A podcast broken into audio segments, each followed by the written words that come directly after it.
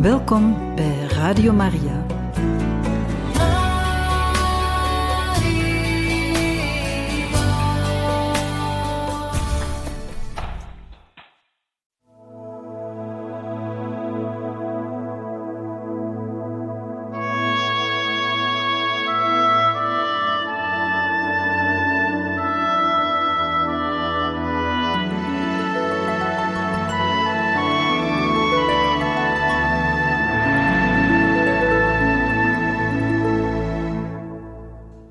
Hortatio apostolica sacre laudis van zijn heiligheid Paus Johannes de 23 over het met meer godsvrucht bidden van het goddelijk officie voor het welslagen van het tweede ecumenisch concilie van het Vaticaan. Eerbiedwaardige broeders en beminde zonen, heil en apostolische zegen. Inleiding. Eerbiedwaardige broeders en beminde zonen, het eenparige lofgezang en de dankzeggingen die overal ter wereld wegens het vastgestelde Tweede Ecumenisch Concilie van het Vaticaan tot God worden gericht, dienen niet alleen in de mond van de katholieken te blijven voortklinken, maar zij behoren ook voortdurend vergezeld te gaan van een steeds vuriger christelijke godsvrucht. Daarom sporen hun bijvalsbetuigingen, waarvan het graf van de heilige Petrus, het centrum van de katholieke eenheid, schijnt te weerklinken, ons in zekere zin aan om de harten der christenen dagelijks op meer geschikte en doeltreffende wijze op dat belangrijk evenement voor te bereiden. Deze zozeer verlangde gebeurtenis immers zal aan de algemene verwachting des te vollediger beantwoorden en des te rijker vruchten afwerpen, naarmate zij er meer toe zal bijdragen om het katholieke geloof terdege te versterken, de kerkelijke wetten beter aan de behoeften van deze tijd aan te passen en de gelovigen eensgezind en met inspanning van al hun krachten te doen streven naar het voornemen tot een heiliger levenswandel.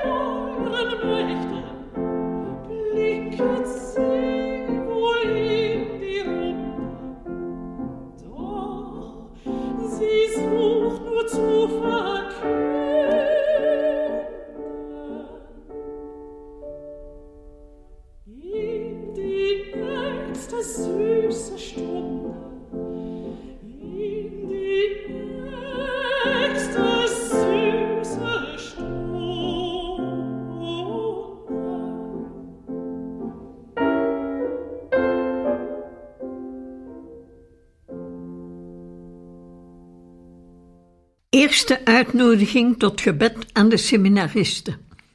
Het is dan ook onze wens dat vooral het gebed tot God mogen bijdragen tot het welslagen hiervan. Dit gebed dient op de eerste plaats van de priesters uit te gaan, op wier opwekkend voorbeeld de zielegrootheid van geheel het christenvolk steunt.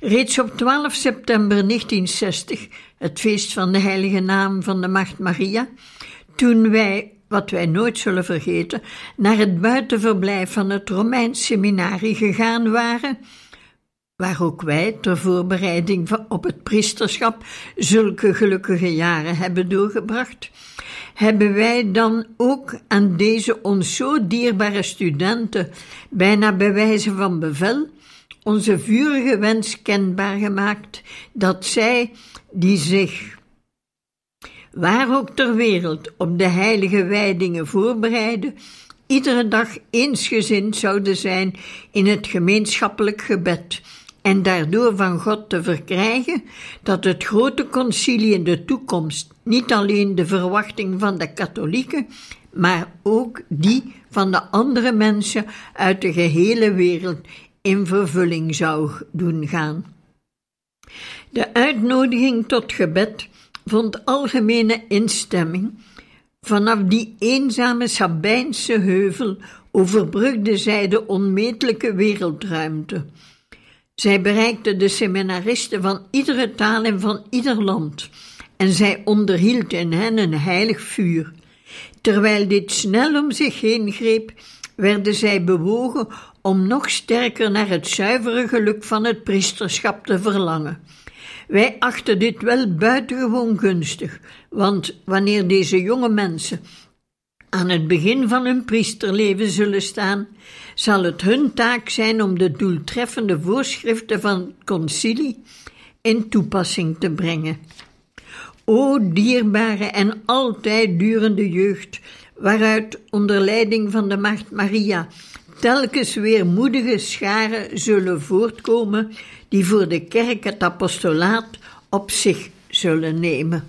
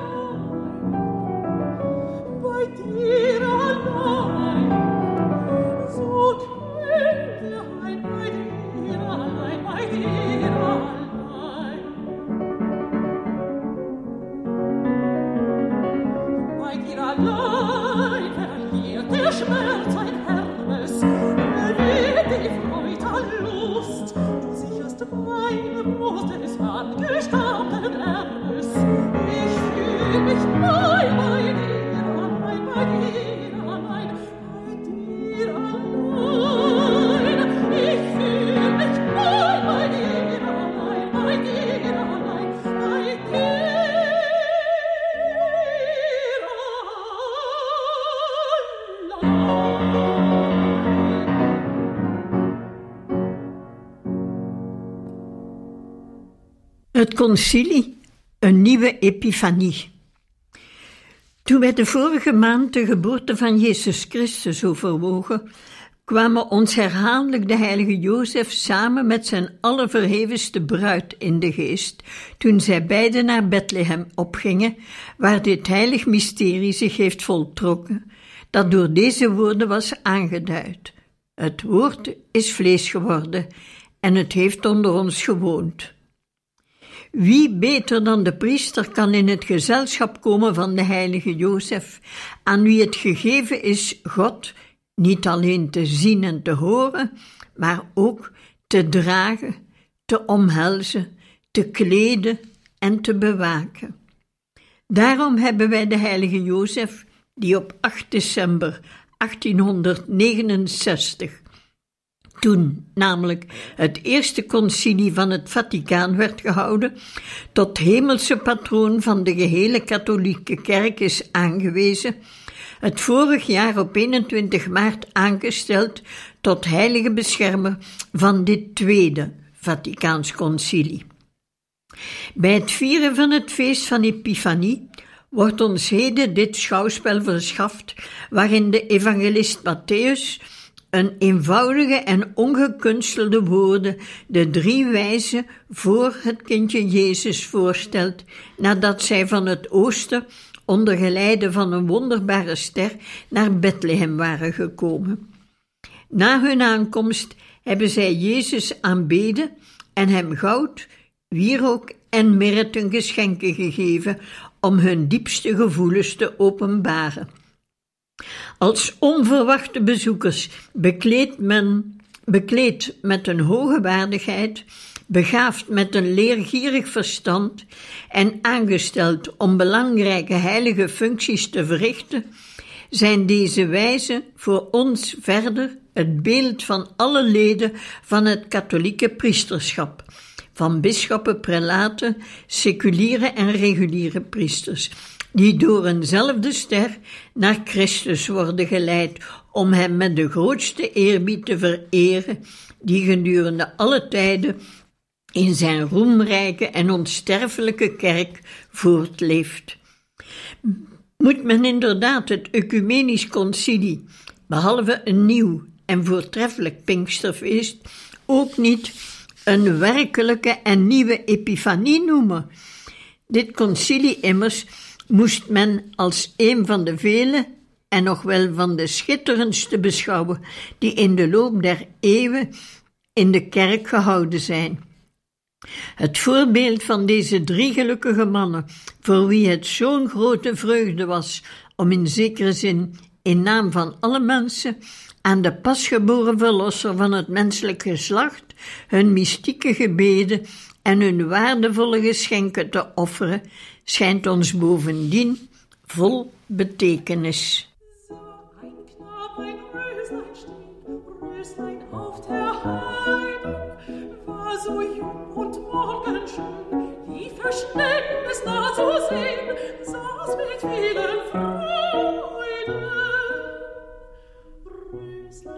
Röslein, Röslein,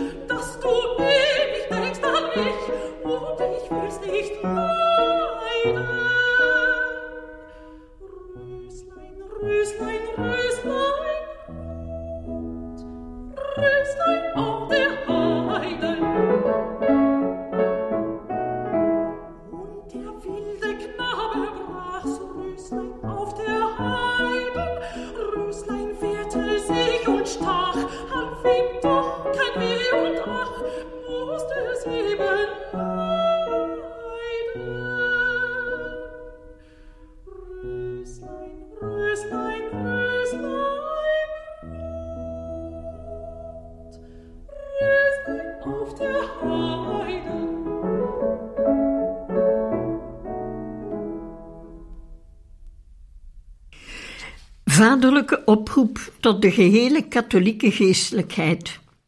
Eerbiedwaardige broeders en beminde zonen, wij bekennen gaarne dat het voorbeeld van deze heilige mannen ons heeft uitgenodigd om alle priesters van de katholieke kerk aan te sporen eenzelfde tweevoudig bewijs van eerbied te schenken op iedere dag van dit verheven jaar, waarin de voorbereiding tot het komende ecumenisch concilie steeds krachtiger moet zijn. Daarom wensen wij alle priesters van ieder volk, iedere ritus en iedere taal eraan te herinneren dat het vooral hun taak is om God te bidden voor het welslagen van het concilie. Iedereen weet namelijk dat er buiten het dagelijks misoffer, dat ver boven alle liturgische gebeden verheven is, niets voortreffelijkers voor de priester kan zijn dan de divina laus, het goddelijk officie. Wij achten het dan ook juist om al degenen die tot het briviergebed gehouden zijn, dit speciaal gebed ten zeerste aan te bevelen, om zich daardoor op passende wijze op het concilie voor te bereiden. Wij verlangen dat zij een zeer grote zorg besteden aan het dagelijks volbrengen van deze gebeden. Het zij ze gereciteerd worden in wijdse kerkgebouwen of in kleine kapellen. Het zij ze in koor worden gebeden, welke wijze van breviergebed wel de beste is.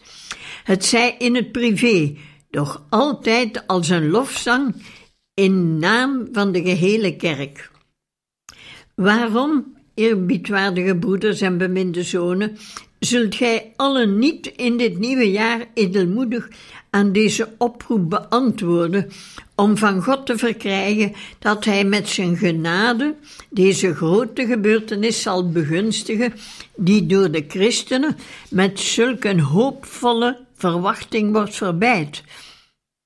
Wij richten ons tot allen, vanaf de jeugdige subdiaken die met vrome ijver de vreugde van het goddelijk officie begint te smaken en in het reciteren hiervan een grote voldoening ondervindt, tot aan de eerbiedwaardige grijzaard die bij het bidden hiervan een zoete vrede geniet, alsof hij reeds het hemelsgeluk proeft, waartoe hij in de kerk van de heilige is bestemd. Iedere priester immers moet niet alleen beschouwd worden als belast met het beheer van Gods geheimen, zoals dit plaats heeft bij het opdragen van het heilig misoffer, maar ook als middelaar tussen God en de mensen. Op geheel dezelfde wijze als de goddelijke verlosser, die zijn voorbeeld is en die zelf uit de mensen genomen wordt aangesteld voor de mensen ten behoeve van hun verhouding tot God. De heilige Johannes Chrysostomos geeft een prachtige verklaring van deze woorden. De priester staat midden tussen God en de menselijke natuur, door de weldaden die van Hem komen op ons over te dragen en voor onze smekingen aan Hem door te geven.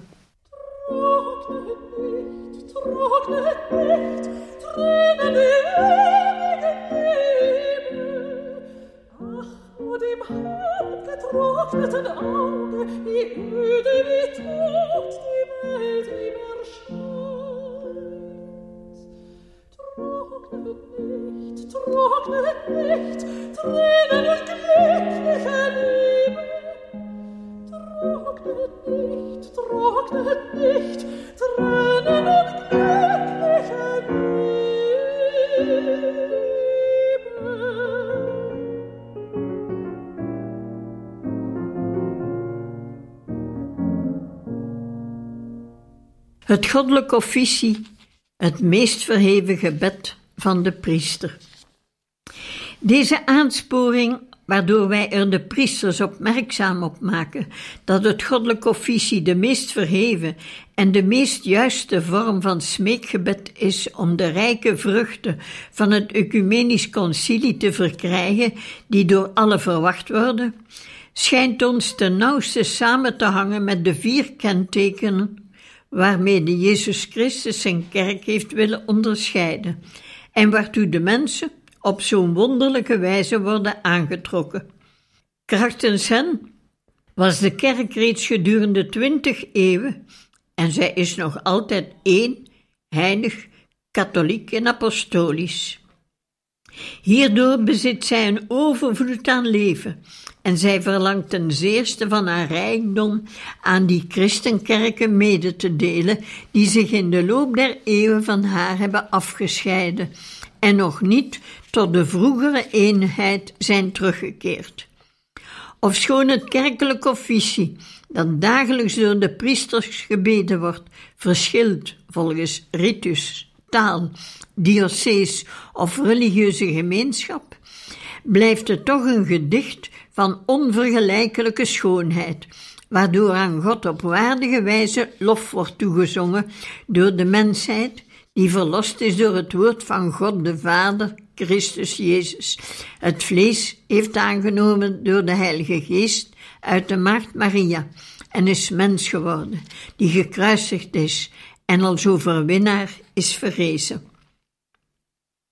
Terwijl de priester eerbiedig de bladzijde van dit gedicht omslaat, verschaffen deze hem, naast de zekerheid van de toekomstige glorie, ook de vreugde over de waarheid, een dagelijkse leerschool voor het leven en een krachtige troost in moeilijkheden en tegenslagen. O, hoezeer verheugt zich dan het hart van de priester wanneer hij bij het vervullen van dit goddelijk werk steeds overvloediger doordrongen wordt van het katholieke, universele karakter van de kerk, dat door de bladzijden van zijn brevier wordt geïnspireerd. Alle delen hiervan schitteren immers door dit licht en weerklinken door hun gezangen. Men ontdekt dit in de psalmen, die ons een ware vreugde, wijze vermaningen en een innerlijke zoete vrede verschaffen, en ook in de andere boeken van het Oude Testament. Eveneens in de vier evangeliën, zo rijk aan christelijke leer, in de brieven van de heilige Paulus, vervuld van verheven waarheden, en in de overige geschriften van het Nieuw Testament. Dit alles ligt vervat in het brievier, dat daarom dan ook beschouwd kan worden als een onuitputtelijke bron van altijd durend bovennatuurlijk licht en genade. Ik onderbreek even de tekst. Ik herhaal dat door de bladzijden van zijn brevier wordt geïnspireerd.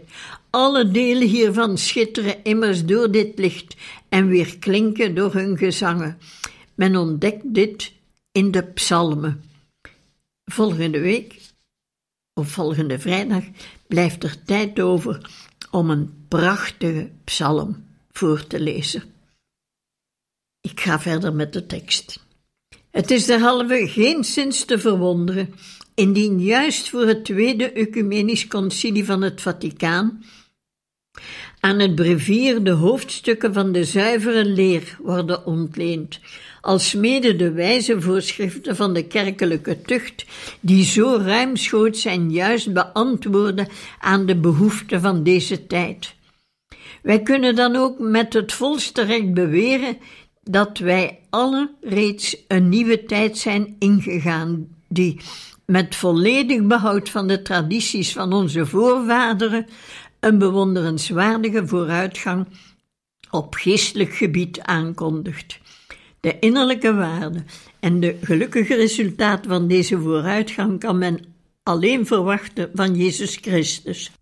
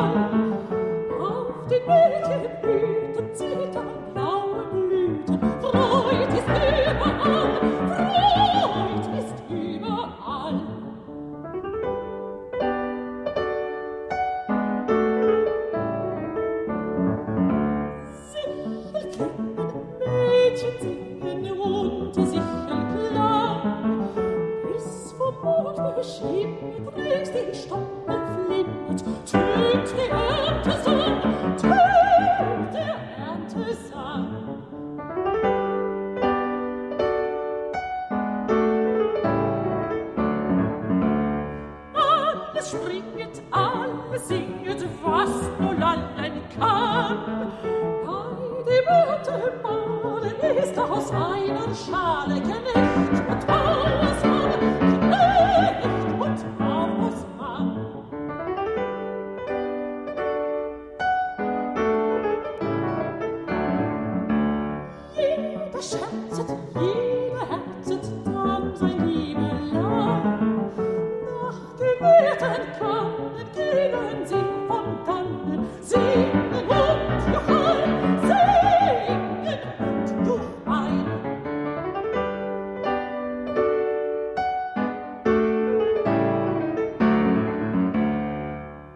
Het godvruchtig bidden van het brevier voor het welslagen van het concilie.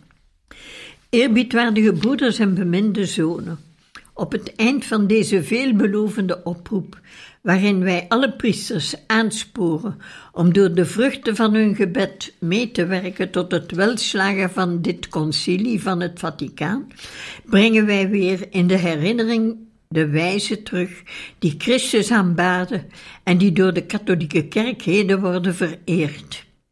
En dan overwegen wij niet alleen het geloof en de liefde, waarvan deze mannen, als het ware in naam van alle volkeren, het bewijs hebben gegeven, maar vooral ook de geschenken die zij Christus hebben aangeboden. Deze zijn nog meer te waarderen door hun betekenis dan door de stof waaruit zij gevormd waren. Het goud betekent de liefde, de wierook het gebed, de mirre de versterving. Deze geschenken verklaren zeer juist de gebeden van het goddelijk officie, die door de priesters worden gestort, opdat God door de overvloedige gave van zijn genade het concilie mogen begeleiden. Want indien men deze gebeden aanvoelt en begrijpt, dan zal men hieruit kunnen opmaken dat zij op de eerste plaats door hun betekenis of hun interpretatie de beoefening van de naastenliefde aanduiden, dat zij vervolgens wegens de aangename reuk die opstijgt uit het volhardend gebed van de priesters de geur van de wierook bevatten, en dat zij tenslotte de welriekende mirre bezitten, die de belangrijke taken en plichten aanduiden, die door de priesters dwars door moeilijkheden, neerslachtigheid en tegenslagen heen steeds weer opnieuw vervuld moeten worden. Daarom rekenen wij er stellig op dat alle priesters van de katholieke kerk aan onze oproep gevolg zullen geven en op deze manier zullen meewerken aan het gewenste resultaat van het concilie, waarvan zoveel mensen een grote verwachting koesteren. Om echter de priesters overal ter wereld, ter land of ter zee, tot deze heilige wedijver aan te sporen, stellen wij hen ervan in kennis dat de nederige herder van de kudde van Christus, van de gehele kerk, dagelijks samen met hen hierin verenigd is. Want bij het aanbreken van de dag bidt hij in de grootste stilte met de woorden van de gehele katholieke kerk dit grote gebed voor het welslagen van het ecumenisch concilie. Door dit gebed wordt hij als het ware geleid naar de dagelijkse verplichtingen van zijn ambt. Bij het einde van deze oproep ontlenen wij tenslotte gaarne aan het bewonderenswaardige en troostrijke boek van de Apocalyps een tekst waardoor de goddelijke riten en ceremonieën en ceremonieën in het heiligdom van de hemel worden aangeduid en waarin vooral de priesters een punt ter overweging zullen kunnen vinden. Citaat: En er kwam een andere engel die met een gouden wierook van bij het altaar ging staan. Hem werd veel reukwerk gegeven om het met de gebeden van al de heiligen te offeren op het, geoude, op het gouden altaar voor de troon van God. En de reuk van het reuk en de rook van het reukwerk steeg met de gebeden der heiligen uit de hand van de engel omhoog voor het aanschijn van God. Daarna nam de engel het wierookvat, vulde het met vurige kolen van het altaar en wierp ze op de aarde. Toen dreunden er donderslagen, vergezeld van stemmen en bliksem en een grote aardbeving. Tekst gekozen uit de Apocalyps. Uit dit prachtig schouwspel wordt duidelijk bewezen van hoe groot belang door de welwillende goedheid van God de gebeden van de heiligen van de kerk zijn voor de loop van de geschiedenis. Omdat wij dus een zeer groot vertrouwen hebben in de bovennatuurlijke waarde van het gebed van de kerk en vooral van het breviergebed, raden wij dan ook alle die voor dit gebed de officiële opdracht van de kerk hebben ontvangen, dringend aan om deze aan te wenden voor het welslagen van het concilie, dat tot taak heeft ontvangen om aan de kerk en de schittering van haar aanzien terug te geven door de voetsporen te volgen van haar jeugd, die bezield is met een groter enthousiasme. Citaat: Dit zal ongetwijfeld een prachtige manifestatie zijn van waarheid, eenheid en liefde. Een manifestatie bij het zien waarvan, naar wij vertrouwen, ook zij die van de apostolische stoel zijn afgescheiden, zich zullen gedrongen voelen om de eenheid die Jezus Christus zo vurig van zijn hemelse Vader heeft afgesmeekt, te zoeken en te vinden. Einde citaat.